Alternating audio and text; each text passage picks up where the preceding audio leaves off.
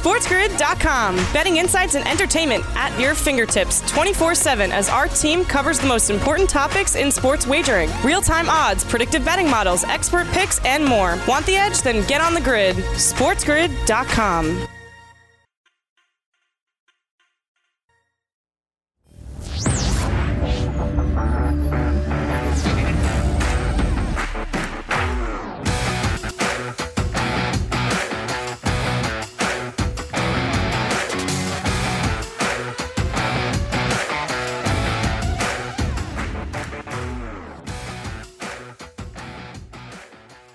Welcome back in, everybody, right here to the early line, giving you the winning edge on Sports Grid. I'm Dane Martinez, joined as always by my main man, Kevin Walsh. And Kev, we got more games to break down, but I also want to talk about other things that were, you know, kind of making news and headlines over the weekend in the NFL. And we got to look to the coaching ranks, right? Last week, two of the head coach openings were filled. We talked about them on this show. The Jets making the move, hiring Robert Saleh. Also, uh, what else happened? The Jags formally announced their hire of Urban Meyer. But over the weekend, we saw that Atlanta also made a hire official. They went at it. They're going to get Tennessee Titans former offensive coordinator Arthur Smith. We all know his dad is like the heir to the FedEx, you know, kind of uh, I don't know, uh, fortune, shall we say. Also, a lot of people like what Arthur Smith was able to do in Tennessee. Not only that scheme with Derrick Henry, but developing Ryan Tannehill after he was with Adam Gase. So we like what he is doing. He is now the head coach of the Atlanta Falcons. That leaves four teams still with openings, Kev. Yeah, you know, this is um man, this is something, Dane. I tell you right now. We talk a lot on this show about the issues that exist for minorities in the NFL and their attempt to get head coaching jobs. Yes, sir. And it is absolutely a problem. You really shouldn't be arguing it at this point. I will say, though, having said that, it also seems to be a detriment to have your team advance too far in the postseason. Yeah. How the Chargers went from Brian Daboll is basically a done deal, the Bills offensive right. coordinator, to become their head coach to they have now locked up the Rams defensive coordinator Brandon Staley in the matter yeah. of 24 hours is completely puzzling to me. I don't understand what happened here. Like we know that the offensive guys are more valuable. We know that Justin Herbert has become the most important player in this franchise. Right. I understand that what Staley did with the Rams defense was excellent. I understand that defense is an important part of the puzzle. What happened? What ha- like it's crazy to me that this like you can't go too far. I always talk about because Josh McDaniels' name is now thrown around in the mix for possible right. Eagles head coaches here. And it reminds me of the fact that the Eagles lost Frank Reich the year that they went to the Super Bowl in the offseason, yes. not because anybody hired him, but because McDaniels bailed on them right. and everybody else was hired. At the altar. So then the Colts yeah. went, who's left? And then they went to Reich. You apparently it, it like maybe, not really, maybe the problem for Eric Bieniemy is that the hmm. Chiefs keep going too far. Not really. But you see what I'm saying here? Like, right. I don't know how this keeps happening. Got a pounce. Yeah. But is it like it's another piece of the equation where just again, there's a lot of issues clearly with the hiring process in the NFL, but the lack of patience, like, what are we doing? Right.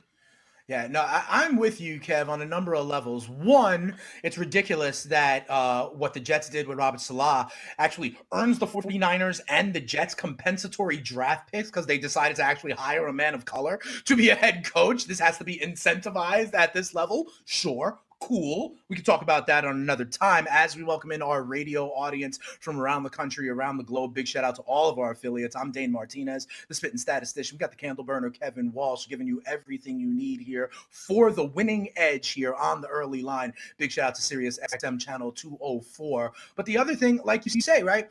if I'm going to look for this coach, this is a guy that I think is going to be my guy for the next, what, five to 10 years, hopefully, right? So if I'm playing this long game, what's the problem with waiting another week? I don't get it. I say this all the time, Kev, like in the fantasy world, okay? You spent three months prepping your fantasy football draft, and then after like two weeks, you want to move away from your second round pick. You know what I mean? Like play the long mm. game here a little bit more. Now, all of a sudden, like you say, in this scenario, maybe Brian Daboll is not available still for the Chargers, right? Or because he's still with the Bills and they move on, or Bieniemy is still involved, right? Or anybody on Tampa, you know, like Todd Bowles was even getting interviews. But no, if you think you're going to have this guy be your leader for eight years, can't you wait another week to kind of like, you know, have a thorough process? I'm with you, but what do you think about some of these coaches and coordinators who are on teams that are still playing? Mm. You mentioned Bieniemy, you mentioned Daboll. Do you think that they are lying in wait in, um, you know, call it uh, Detroit, even though it sounds like Dan Campbell may be the guy there? Are they laying in wait for the Houston yeah. Texans? What do you think is happening with some of these candidates we've heard about whose teams are in the championship game this Sunday? Yeah, so the Eagles are in a situation where they're going to be interviewing Todd Bowles, and we know that the Bucks are continuing uh, their playoff journey. We'll talk about that shortly. I've been yeah. uh, awaiting how that conversation will go about that game. It'll be interesting to get into, uh, but it almost is this weird situation now. Like the two teams, because yeah, it looks like the Lions and Dan Campbell. That's going to be the marriage. I actually think it might have been confirmed even last night to the point where like okay. it is a done deal, finalized. Okay. The Texans and the Eagles. The Eagles really have no rush here because the other team might trade Deshaun Watson. What's the rush? Interview everybody seven times. Who cares? You're, you're really the only game in town. Uh, so we'll see what kind of approach Philly takes, and we'll see if the Texans can land a coach before this Deshaun Watson decision goes final yeah. because that looms large. Yeah, I saw that it has changed from the least desirable job to the most undesirable job, and I wouldn't want it either. Remember, we talked about this, ranking it ourselves. We'll tell you more what we're talking about as it relates to Deshaun Watson after this.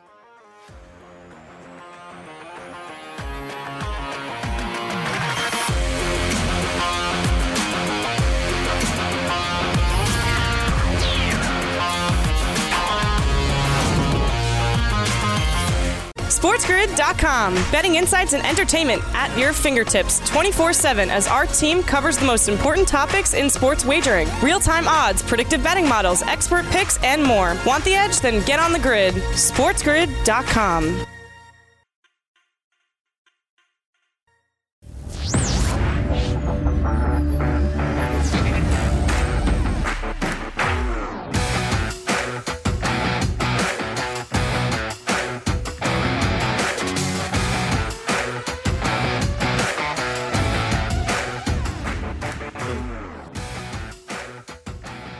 back in, everybody, right here to the early line, giving you the winning edge on Sports Grid. I'm Dane Martinez, a spitting statistician. With me, as always, is the candle burner, Kevin Walsh. We were talking a little bit about these head coaching openings. And Kev, you are right. The only two that are left right now officially, because we do think Dan Campbell is going to wind up being in Detroit. You talked about the moves out of Los Angeles over the weekend. So we've got Houston and Philly left. And and Kev, I remember a couple of weeks ago when we were like ranking the head coaching openings. At that point, Philly wasn't even an open job, but there was a back and forth we had. I had Houston up high. I remember. And you were like, nah, I don't know about that. and the clarification I made was I think it's a bad GM job, but as a coach, I get to coach Deshaun Watson, which was better than Herbert or the number one pick or any other asset that these other coaches would have. And I said, for me, if Houston has Deshaun Watson, that's the job I want. Well, Houston may not have Deshaun Watson for hmm. much longer, it seems. And Kev, you know, it's the off season, right? And tensions run high. And sometimes people think after time passes, you know, every year we hear that somebody's going to separate and then, like, uh, it doesn't actually happen. But Kev, this seems like there could be fire more than just smoke. We know Deshaun Watson was not happy with kind of like not being involved in some of the coach uh search or even the GM search. He was told that he was going to be on some of these Zoom interviews and was not. We already know he has tr- they have traded away all of Deshaun's buddies on the Houston Texans. And listen, these are the prime years of this man's career. Talk to me, Kev. Mm. Percent chance that in fact this is all true and Deshaun Watson has played his last down for the Houston Texans. 80? I mean, I don't want to go crazy. Over 50.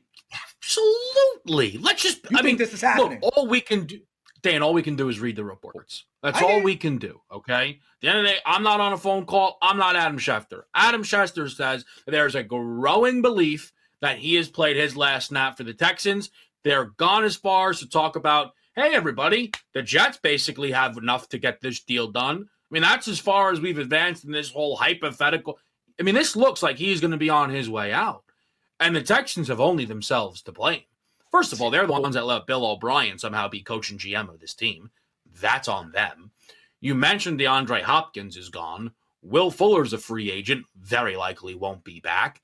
JJ Watt, Dane, you talked about the, you know, being the head coach of the GM. If I made you GM, what's the one move you said you would make? Right now, rid of the Houston JJ Watt. Yeah, and his seventeen million right? dollars. Yep, Yeah. that'll get me. You think that's going to keep him around? You think Deshaun Watson, you get rid of JJ? And I understand it's a move you kind of got to make, except you're not going to make it and keep Deshaun happy. It ain't going to happen. So he wants out. The whole league wants him. You're in a no win situation. Hit the reset button. That's what it's got to be. And I know people are going to say, yeah, but can you really get rid? In an ideal world, no, you don't get rid of a guy as good as Deshaun Watson, a top five quarterback. I understand that. But here we are. Here we are. This is what they've put themselves in. Yeah, at this point, I expect Deshaun Watson to be moved. Wow. Wow. You know what I mean? And like think about this, right? Like a a hmm. almost universally recognized top 5 quarterback in the NFL Almost. who's literally into the prime of his career and they can't hold on to the man. Right? it, it, sounds ridiculous, yet this may be where we are from. You also say, like, you know, this isn't, you know, I'm not Schefter. Schefter is playing this out a little bit more. And if we trust Schefter, like you said, there's even teams that could be out there. Earlier last week, we talked about like the idea of the Miami Dolphins. We've talked about the idea of the Denver Broncos. I think any team, you've said all 32 teams. Well, I would put it more as like probably something like 25 or 26, but you're right. And they are now even saying potentially, what about Kev, the New York Jets? One thing I know, they've got enough draft capital to potentially make this happen. They got a young quarterback they could send back, and they've got the cap space to take on Deshaun's contract. Not because I'm a Jets fan here, but it does sort of make some sense in terms of some of the assets. Where do you think makes sense for Deshaun Watson, if indeed you do think he's on the move? Please stop qualifying things. You don't need to. Don't entertain the idea that this is a biased conversation. They keep talking about your Jets, and I know you're excited about it, but it's also who we're talking about. Now, I will say the quote you delivered is one I will not forget. When I just said I thought he was going to leave, and you responded with, wow, wow. You know what I mean? That is a Jets fan, though, going, oh my God, this guy could be wearing green next year. And that's how I'm you should feel. And that's how every single about it team should feel. Yet. No, no. Yeah, the thing is though, that's that's like when someone goes, "Hey, don't think about penguins," and all you're thinking about is penguins. Hey, don't think about Deshaun Watson as a Jet. Oh my god. Oh my god. Like, yeah. Guess what? You should think about it. Now, there's an interesting conversation to be had as to whether or not this is the correct move for the New York Jets. Deshaun Watson is not going to come for free. That is for sure. That is for sure. And there is a world where you can I've got move on, multiple Sam, first round picks though, Kev. This year, next year, year. I mean, Yeah. like I could give you a first this year, a first next year, a player, and like another draft pick, and it, and I still Yeah. would have bullets in the chamber to help Sure. rebuild the defense, add depth on the offensive line. Oh, Ooh. Oh yeah, and I would have Deshaun Watson. Absolutely. And when we look at the AFC East, you have the Bills who are in the conference title game. That looks like that could hold, right? Josh Allen isn't going anywhere. Sure. The Patriots, no man's land. And the Dolphins are the ones making the same phone calls that you are. Yep. So this feels like a race to get up there with the Bills. Now, again, the Jets can get there other ways. Draft Justin Fields, he hits. LaFleur saves Sam Darnold. Okay, maybe. It's now that's the thing. The Jets have options.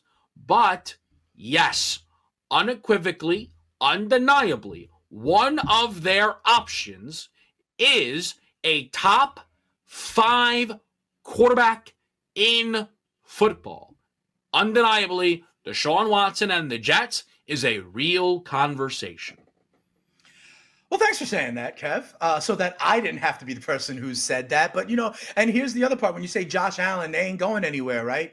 Look at what we just talked about. How like Baker was the oldest quarterback in the AFC divisional round. Yeah. You know, when we think about it, Baker ain't going anywhere. That's Josh Allen ain't going anywhere. Lamar Jackson ain't, ain't going anywhere. Oh yeah, I don't think Patty Mahomes is going anywhere hmm. either. So what do you need? And and even you know Justin Herbert, Joe Burrow. The AFC is Trevor flush. Lawrence. Yeah, probably. Yes, the AFC is flush with young stud quarterbacks. Oh, and guess what? Deshaun Watson is definitely one of those that belong in that conversation on the same level. I think it is very, very interesting. But listen, once the games are done, right? I mean, I don't know if you saw this report out of Indianapolis. The GM Ballard's going to talk to Philip Rivers in about a month to see if he's gonna like kind of come back or whatever, right? When the dust settles on the Super Bowl and after the confetti falls, we're gonna have plenty of time, Kev, to talk about all of this and the kind of moving pieces, the carousel, right?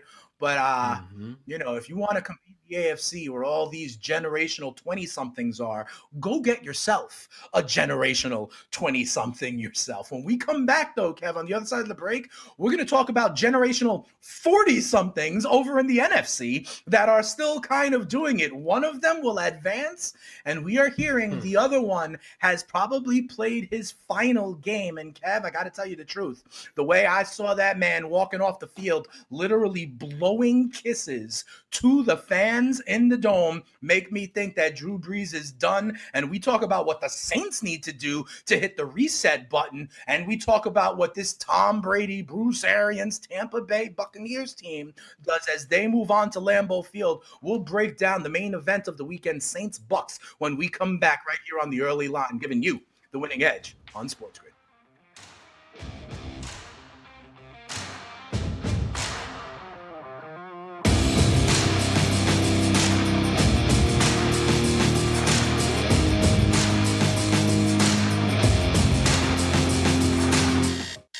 SportsGrid.com. Betting insights and entertainment at your fingertips 24 7 as our team covers the most important topics in sports wagering real time odds, predictive betting models, expert picks, and more. Want the edge? Then get on the grid. SportsGrid.com.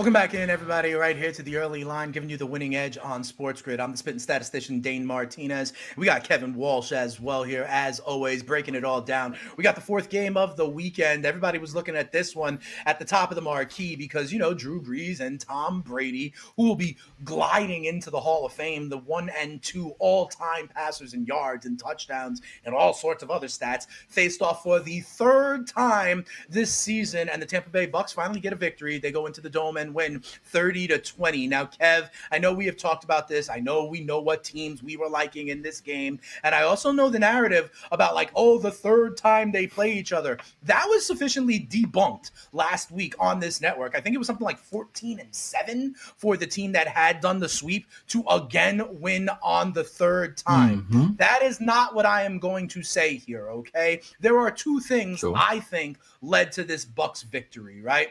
One is, yeah, I do still think that they're a little bit better offensively after their week 13 bye, although it was not the offense that won this game, right? I mean, Ronald Jones was running hard. They had a rotating backs with Fournette. You know, Brady was dinking and dunking a little bit, but I don't think that the offense is what won this game for Tampa. Kev. I think it was the defense. I think it was the defense that won this game for Tampa. I know they give up 20 points, but to me, this was the piece of playing an opponent for the third time that mattered. they knew Drew Brees couldn't push the ball downfield anymore. I think they knew Drew Brees could not push the field down the ball downfield anymore. They've played him twice already. If you thought about it, last week the only time they went downfield on that bomb, it was Taysom Hill who threw it. The only downfield pass um, yesterday was thrown by Jameis Winston. Okay, and I believe we mm. saw the Saints and their secondary creep further and further up throughout the game, and he could not push it downfield. And then he started turning the ball over. I think we know that it is time for Drew Brees, and I think on the third matchup of the year the Bucks defense and Todd Bowles were going to force Drew Brees to beat them over the top. If he could, they would tip their cap. But ultimately, in my opinion, they could not. All right. The Tampa Bay offense did not look as good as it has, like you said in that last four when they were playing Atlanta twice and other teams. Mm. But they still did enough to win. And Tom Brady and the crew now survive and advance the Lambeau Field. So if they needed a third game to find out that Drew Brees couldn't push the ball down the field, uh, that's hilarious because I feel like this was evident very early on in the year. I'm glad you mentioned the debunking of the hard to beat a team three times because I have talked about this. Uh, it is a weird thing that happens. I give Scott Wetzel credit. There is something that happens, but when everybody finds out about a trend, it just goes the other way. All of a sudden, everybody finds out now, hey, easy to beat a team three times goes the other way. It's a weird thing. It makes me uncomfortable. Also, as far as like, like I'm not going to come in here and say I was right or wrong about anything when it comes. I don't know if there's a single person that got me to pick a side this game. I don't like either one of these teams. I kind of came to the realization that I think part of the reason why I have liked the Green Bay Packers for so long Right. Yes, like is how good they are. Kind of thing, right? Yeah. Yeah, I just hate the rest of the NFC. Like this was almost like somebody was going to play them in the NFC Championship. They couldn't just get a bye. Somebody had to get there. It happens to be Tampa Bay. What is interesting about this game because this we this team and I guess the Patriots, maybe the two teams, maybe not, but I think they feel like the two teams context versus results. All year long, we've talked context versus results. I think part of the reason why the Bucks are consistently a context team for me when they brought in Tom Brady, this is not a team where it is, hey, did you win? Cool, great. It is about context moving further. They are a Super Bowl contender. They have eyes towards the Super Bowl. If I remember correctly, I believe you're positioned on them to win the Super Bowl, right? No, There's the a lot of people. The NFC.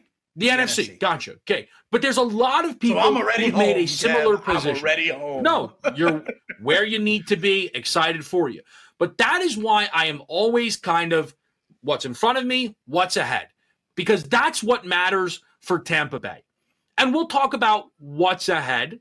But in terms of what happened here, they won this game in a way that I think many people, even the biggest of the Bucs backers, would be surprised it was their defense. A defense that really had not been playing well at all. A defense that allowed Taylor Heinicke to put up a performance where it's almost a foregone conclusion this guy gets a job somewhere. Not as a starter, so but someone's going to make that guy third time help that? Does that help that defensively to know what to do? It has to do with I think, and I'm not going to take look. They they made plays, but there's a reason why that I can't trust the Saints. That old man and that old arm just start to go the deeper we get into the season. Like the stuff that we've expected to happen to Tom Brady for the last, I don't know, five years doesn't happen to him, but it happened to Peyton and it's happened to Drew Brees. Just can't trust that guy. Can't trust this Saints team. This is who they are. Okay. They scored less points than Taylor Heinicke did against this same defense. They like but that's what happened in this game. Drew Brees was horrendous, horrendous in this football. He averaged less than four yards per attempt. I mean, it, ugh, it is sickening to even utter those words. What a horrendous performance. Now, as far as Tampa goes, from a context moving forward perspective, their offense was awful as well.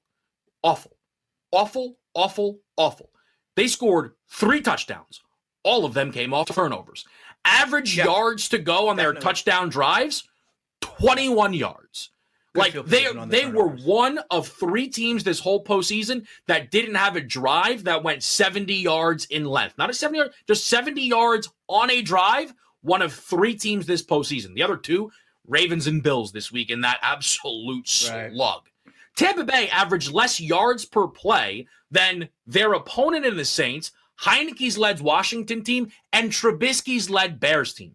The offense was awful, but if this team can create turnovers like that, you got a shot versus anybody, no doubt about it.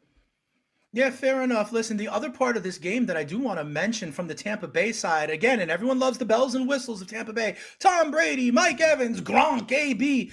Kev, they ran the ball yesterday, and they ran the ball effectively. Ronald Jones, who you know was kind of up in the air or like limited, he was running tough. Fournette was breaking off some runs, or at least keeping them on schedule as well. And I hear next weekend it's going to be snowing in Lambeau Field, right? So this run game, I do think is important. When you talk about the old man, and I say that the division team maybe decided or were more comfortable kind of pushing their luck. Think about it. Another name. Mm that we're talking about as an elderly quarterback who fell prey to this this season, and we saw it in the offense, Kev, was Big Ben Roethlisberger, right? We were like, why isn't they mm-hmm. throwing the ball down the field anymore? Why aren't they doing this? It's just dink and dunk. And then eventually, who banged yeah. them out? Division rival Cleveland, who may have been onto it and been like, you know what? Let's tempt fate here, right? And I think the Bucks did some yeah. of the same thing. We've got plenty of time to talk about Tom Brady and the Bucks and their trek to Lambeau Field. Let's talk a little bit more about the Saints because the critical question, like I said, you know, Drew Brees is blowing kisses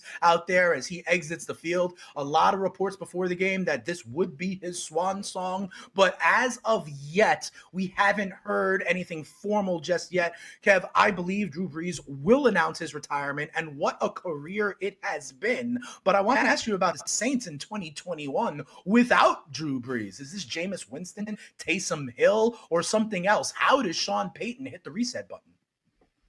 Yeah, it'll be interesting to see. I fully expect Brees to retire. I don't really even He's know. already got a contract with NBC, I think, to be like Football yeah, Night in America. Like if you're this, yeah, if, if you're the Saints, you really can't run this back. Like this no, is a like this is every year. You end the year going, "Wow, this guy can't throw the football anymore." Uh, you know, Brees apparently looked to Jameis. This is your team next year. Tell that to Sean Payton and Taysom Hill. I'm sure, by the way, the Saints will be revving up the excuse machine that they win this game if Taysom Hill is available, because that's what these jabronis like to do. Murray they take no out. accountability for their own losses. But the Saints are in an awful, awful cap position. And Jameis Winston is not coming back for $2 million. There's right. just no way. That can't be. I I will call Jameis personally and tell him, "Hey, brother, there's got to be more money out there somewhere. Hold out, no man. way, no how. Start somewhere. like, come on." So I think, I mean, this team's going to roll it back with Taysom Hill. I, I mean, I don't know what they're going to do financially. It would not surprise me if next season is an ugly one for the New Orleans Saints. Wouldn't surprise me at all. Also, and it's worth mentioning, Michael Thomas also mm. known as and certainly known as Slant Boy to the Tampa Bay mm-hmm. Buccaneers.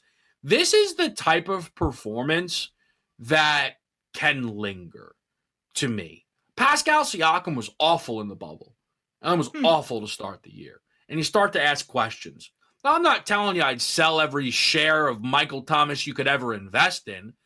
But Dane, I think when you start to crack into your you know fantasy rankings yep. and research as you know you do to help everybody you know get through their fantasy yeah. seasons this is going to be a tough rank tough rank for a guy that was clear cut number one yeah.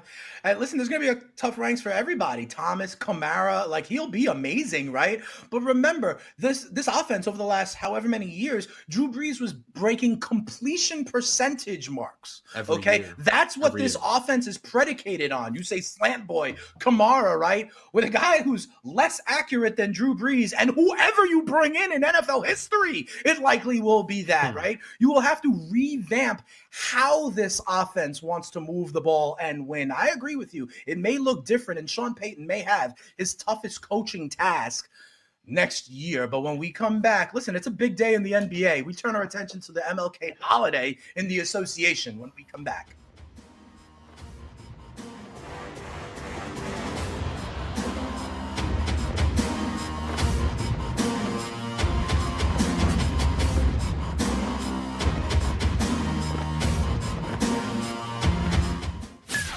SportsGrid.com. Betting insights and entertainment at your fingertips 24 7 as our team covers the most important topics in sports wagering real time odds, predictive betting models, expert picks, and more. Want the edge? Then get on the grid. SportsGrid.com.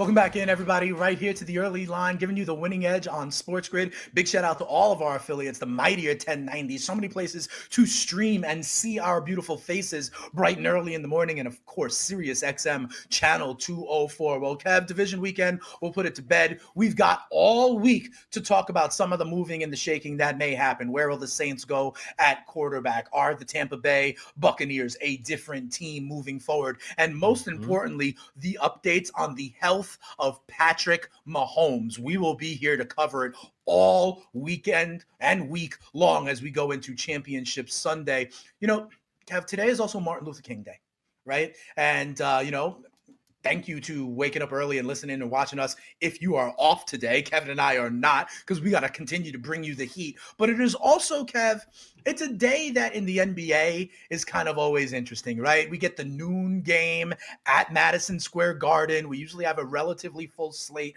I know there's a couple of games postponed because of COVID and teams still dealing with that, but I think we got like eight or nine games on the slate, and they do this all the time on Martin Luther King Day. You're going to be watching some afternoon basketball today, Kev?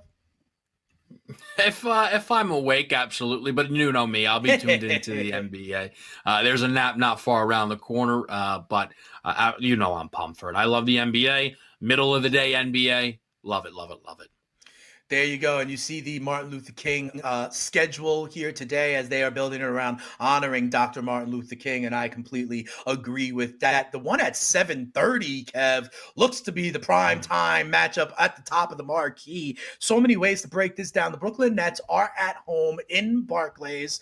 I don't know who's going to be there, right? We don't know if Kyrie's going to be there. James Harden, uh, you know, KD, the new big three, definitely bigger than a moderately sized big three, Kev. But they will be facing oh, the Milwaukee yeah. Bucks. Giannis coming in. They are two point dogs coming in. 237 and a half is the total. What do you think about this one? Two big time teams matching up on Dr. Martin Luther King Day.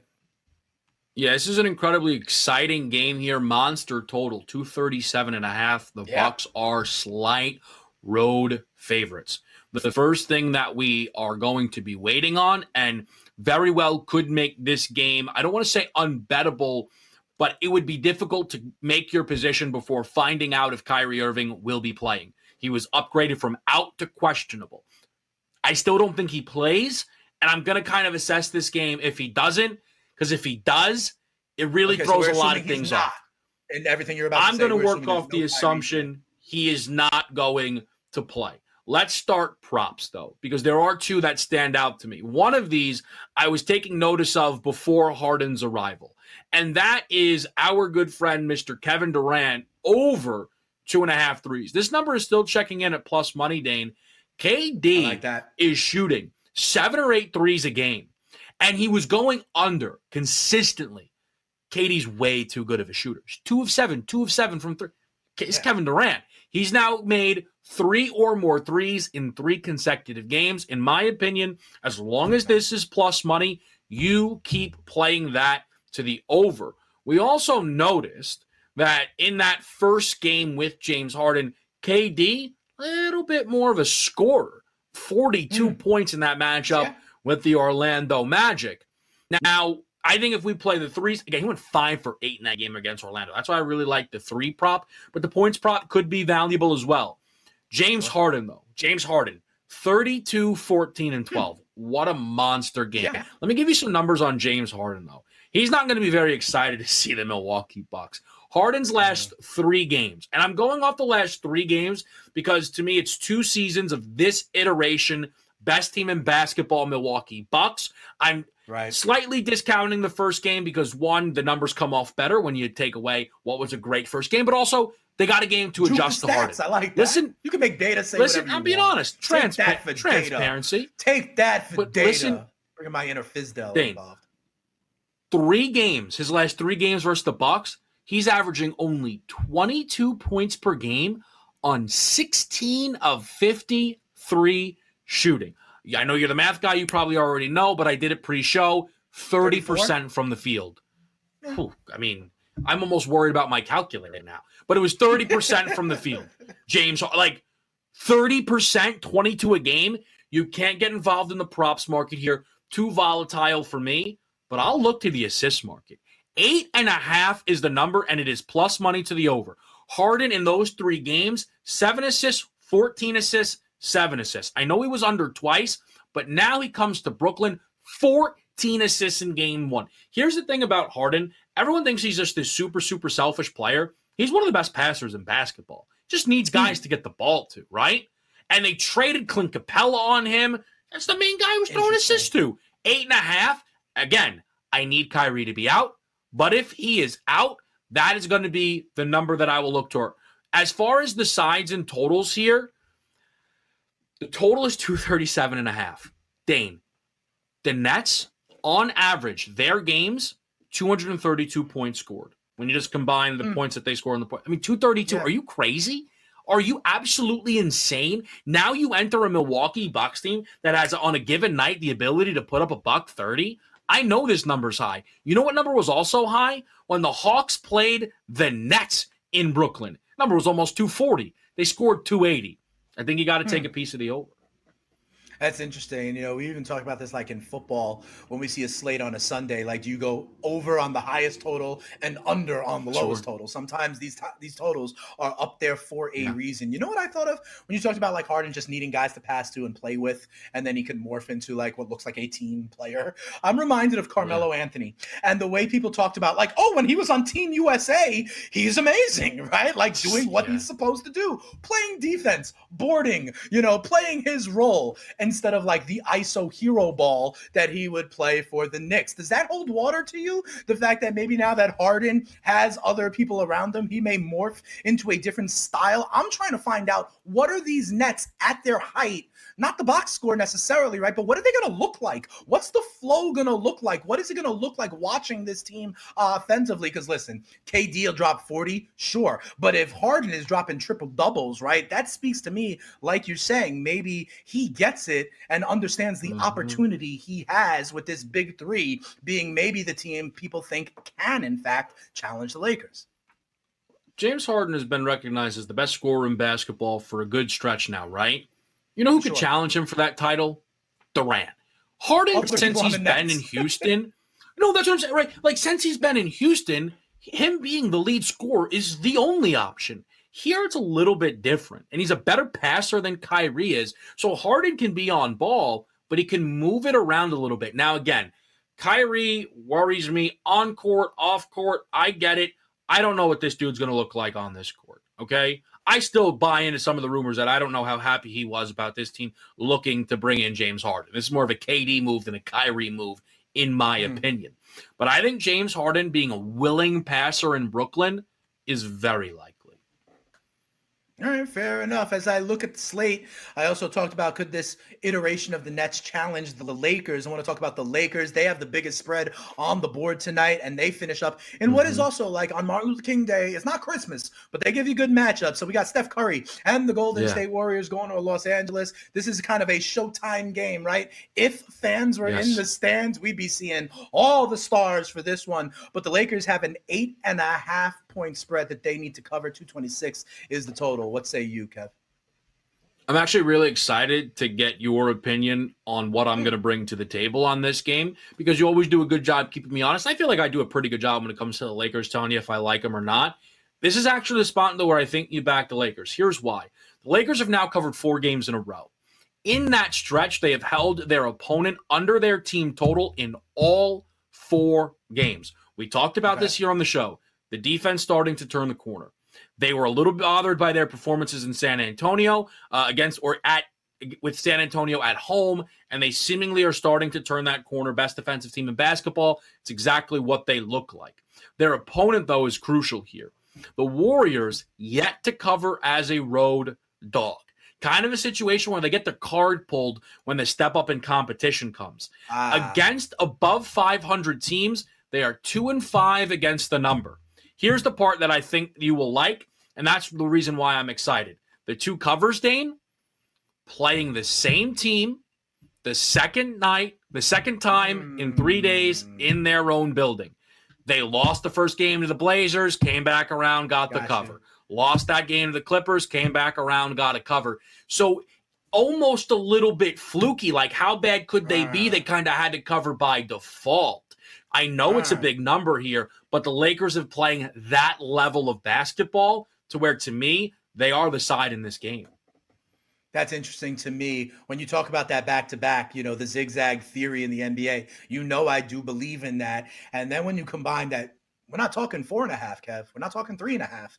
We're talking eight yeah, and a half here. Number. Um, I, I could see a path where I could get to the window on the Golden State Warriors, like you said, in the second time around, and with eight and a half. Also on this slate, Kev, I know you are very intrigued by Mr. Dame Dollar and his potential yes, against sir. the San Antonio Spurs because you know his running mate won't be there, and we have seen in the past Dame Dollar's like usage rate, sure, bring it on.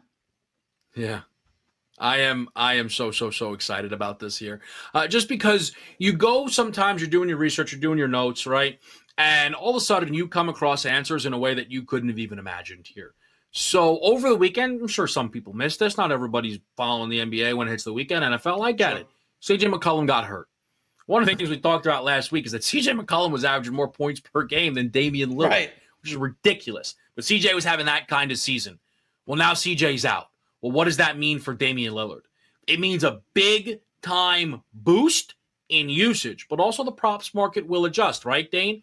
The over under for threes is four and a half, minus 132 juice to the over. How about points? 33 and a half points. Oof. So I did a little bit of research. Last year, four games missed by CJ McCollum. The first game, 34 points, 12 assists, by the way, six made threes. Then CJ missed three in a row. Damian went and scored 34, 61, and hmm. 47. Made five or more threes in all three of those games. And guess what, Dane?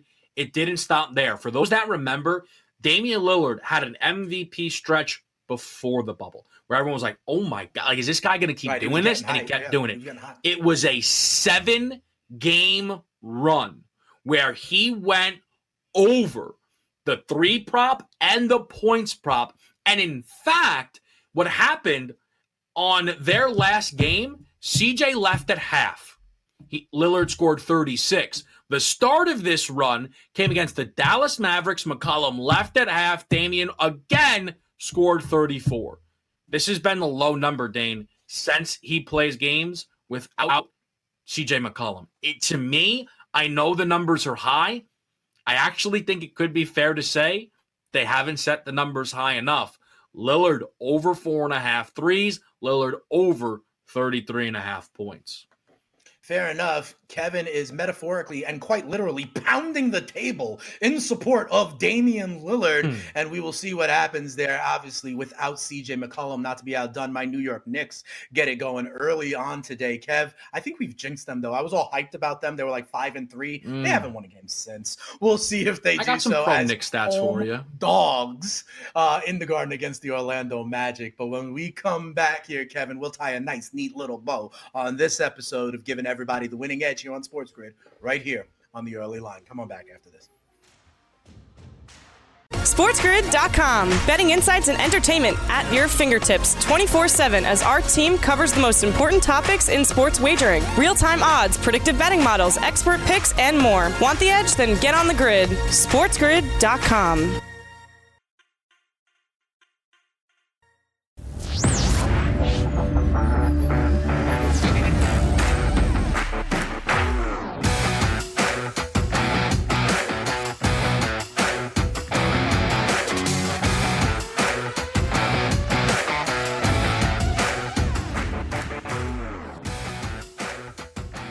back, everybody, right here onto the early line, tying up this episode in a nice, neat little bow, breaking it down into a fine powder, and then dropping that powder into our coffee to keep us going all day long here on Sports Grid, where you get everything you need here in the sports investment world. Kev, we got a big slate, a Martin Luther King slate here on yes, the sir. NBA you know, anything else? We talked about some of the big time games. I even mentioned my Knicks. What are you looking at though? You got any uh I don't want to say locks, but anything you're really leaning to early on so far today?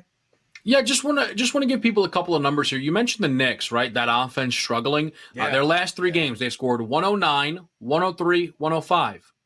Three straight overs on their team totals. The numbers are super low. The Magic are 5 1 and 1 to the over on the road. Don't be scared. Super low number. We can get over that. The Hawks play the Timberwolves. KAT yeah. out, COVID, heartbreaking. Mm. Can please, like COVID, leave this dude alone. However, with Karl-Anthony Towns, three and one against the number. Without him, two and five against the number. However, the Hawks have been awful as a favorite. You might just want to stick to the total here. The best under team in basketball, the Atlanta Hawks, 10 and 2 to the under, eight in a row. The numbers are so, so, so high. Speaking of totals, take a look, see what they post that number at for the Rockets tonight. Oladipo making a debut. The Chicago hmm. Bulls have been a good over team with Oladipo, maybe John Wall, maybe Eric Gordon back. No more Harden pounding the rock. A lot of fast athletes out on the perimeter. They could be running, could be an overgame, but we don't have a number just yet. Fair enough. I also wanted to bring up, you know, we were talking about the UFC a little bit. We will talk about the UFC a little bit more this week because Conor McGregor is back in action on Saturday. But you saw, Kev, you know, Dana White's reporting that he talked to Khabib and, you know, maybe Khabib is interested. Real quick, I know we only got like 30 seconds or so. Mm-hmm. Do you think he is successful in luring Khabib Nurmagomedov back out of retirement? Yeah, ultimately, I just I'm wildly uncomfortable that I know he is trying to lure him out of retirement yeah, after giving it's his clear. reasons as to why he is why retiring. He uh, the comments were very vague. We shall see. We'll talk about it for the rest of the week. We'll also uh, preview that Conor and Poirier fight. We'll do it all, and it'll happen on this network. That's why we give you the winning edge.